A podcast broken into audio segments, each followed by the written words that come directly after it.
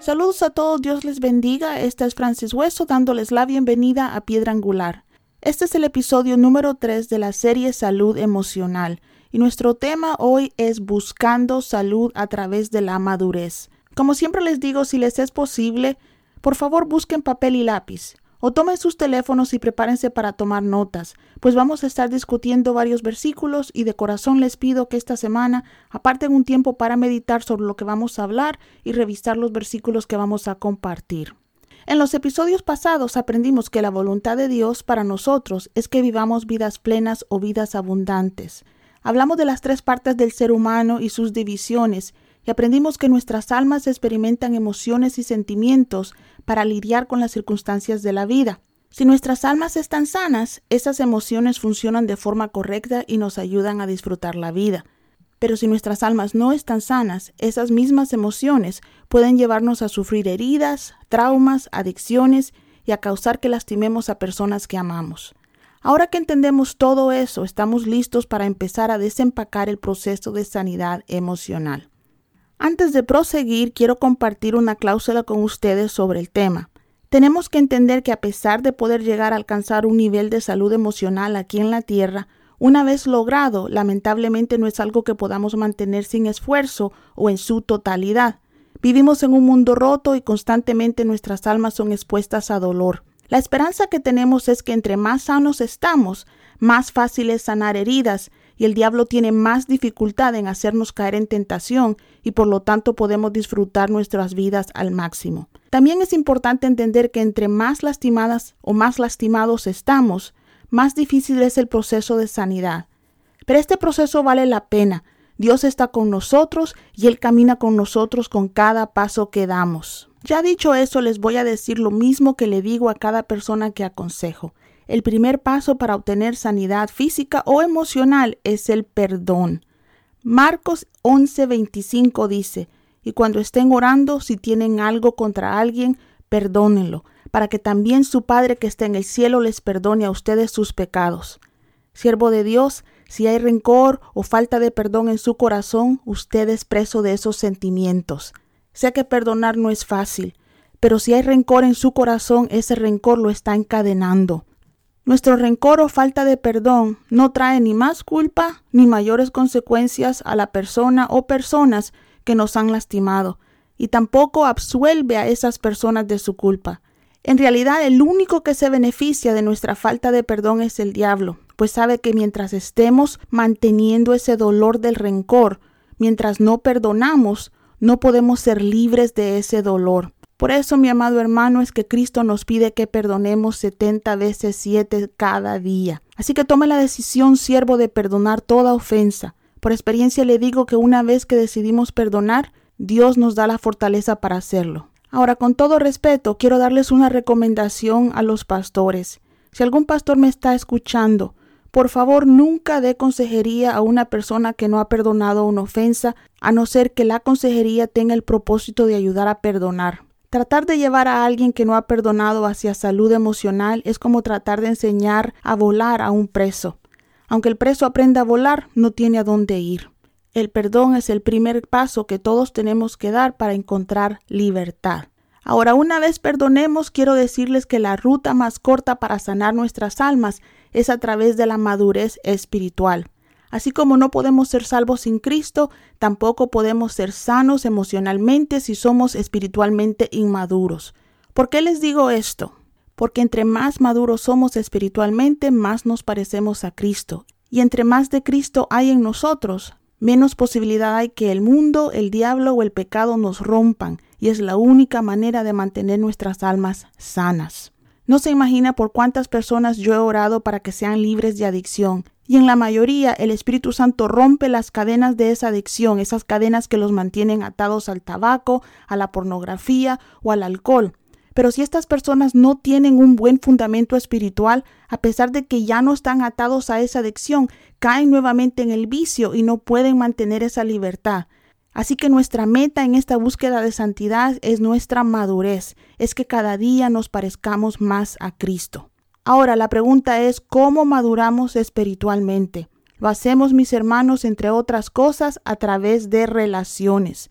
Maduramos a través de nuestra relación con Dios y de nuestra relación con otras personas. Piensen esto, el hombre antes de pecar estaba íntegro. Su espíritu, su alma y su cuerpo estaban intactos y gozaban de comunión con Dios y de una relación idónea con la mujer. El primer resultado del pecado fue que ya no tenía comunión con Dios y por temor se escondió de Dios y más adelante básicamente echó a su mujer debajo del vas, echándole la culpa de su pecado. Juan 5:5 nos dice, Yo soy la vid, vosotros los pámpanos. El que permanece en mí y yo en él, éste lleva mucho fruto, porque separados de mí nada podéis hacer. Familia de Dios, separados de Cristo, no podemos hacer nada. Cada creyente tiene que hacer lo posible por desarrollar una relación fuerte con Jesucristo y desarrollamos esa relación con Cristo de igual manera que desarrollamos toda relación con toda persona. Tenemos que pasar tiempo con Él.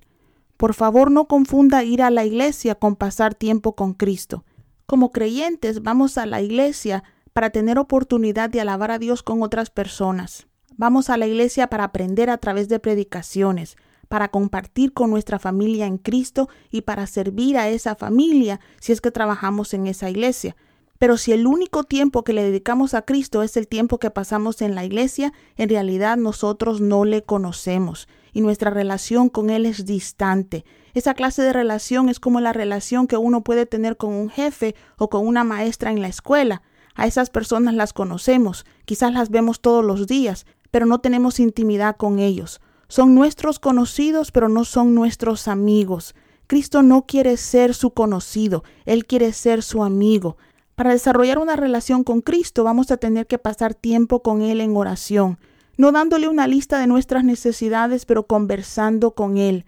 Vamos a tener que desarrollar una vida de lectura bíblica, pues es la única forma en que realmente lo podemos conocer, y tenemos que someter nuestra vida a la dirección del Espíritu Santo.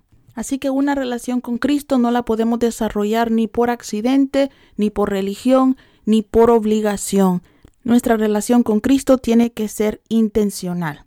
Ahora, además de establecer una relación con Cristo, nuestra madurez también requiere relaciones con otras personas. Dios en su sabiduría usa a otros para madurarnos. Proverbios 27, 17 nos dice, el hierro se afila con hierro y el hombre en el trato con otro hombre. Dios, mi hermano, trae personas a nuestras vidas para ayudarnos a crecer. Nadie puede madurar solo. Algunas de estas personas, hermanos, son hermosas y nos ayudan a crecer con gracia.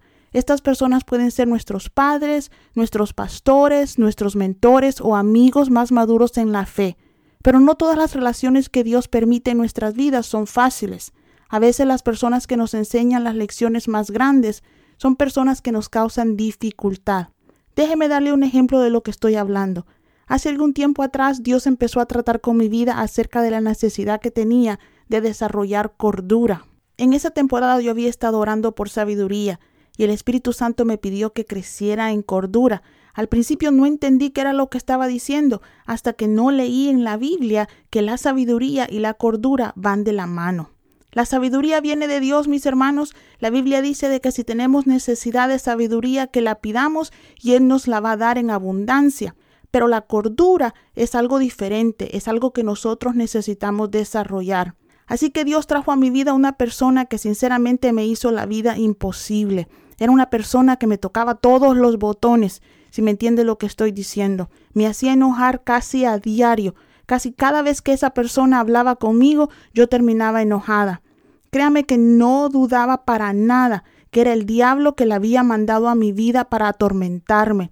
Y recuerdo que oraba, fíjese, oraba que Dios la retirara de mi vida, sin saber que era una oportunidad que Dios me estaba mandando para yo crecer, para yo madurar. No fue hasta que Dios trató con mi corazón para que reconociera la mano de Dios en la vida de esta persona. Esta persona me dio la oportunidad de desarrollar cordura. Su hierro limó al mío, y a pesar de que fue difícil tratar con ella, ahora le agradezco la lección. Mi hermano, si usted está en una situación parecida y Dios está usando a una persona para tratar con ciertas áreas de su vida, mi consejo es que se rinda al Espíritu Santo y aprenda la lección lo más rápido posible.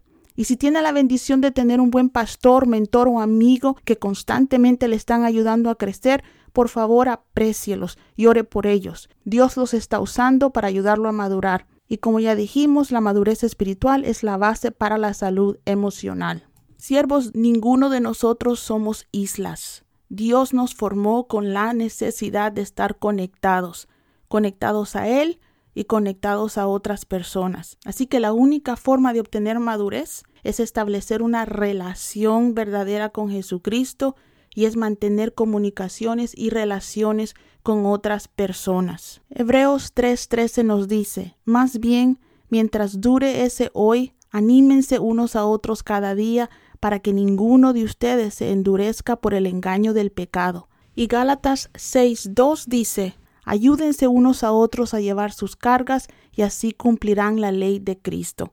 Las personas no únicamente nos ayudan limándonos, también nos ayudan a cargar nuestras cargas. Dios nos ha llamado, mis hermanos, a que carguemos unos las cargas de los otros. Cada vez que nosotros ayudamos a una persona y cada vez que una persona nos ayuda, estamos cumpliendo la ley de Cristo. Mi consejo para cada uno de ustedes, mis hermanos, es hacer lo que hacía Pablo. Pablo estaba conectado con Dios y Pablo también estaba conectado con otras personas. Él tenía personas que estaba mentoreando. Cada creyente tiene que tener esto, tiene que tener un Pablo, alguien que nos ayude, que nos anime, un hierro que lime nuestro hierro y también nosotros tenemos que tener un Timoteo, personas a quienes estamos ayudando a crecer, personas a quienes les estamos siendo ejemplos. Voy a terminar con esto, mis hermanos. Gracias por su sintonía. Dios me los bendiga.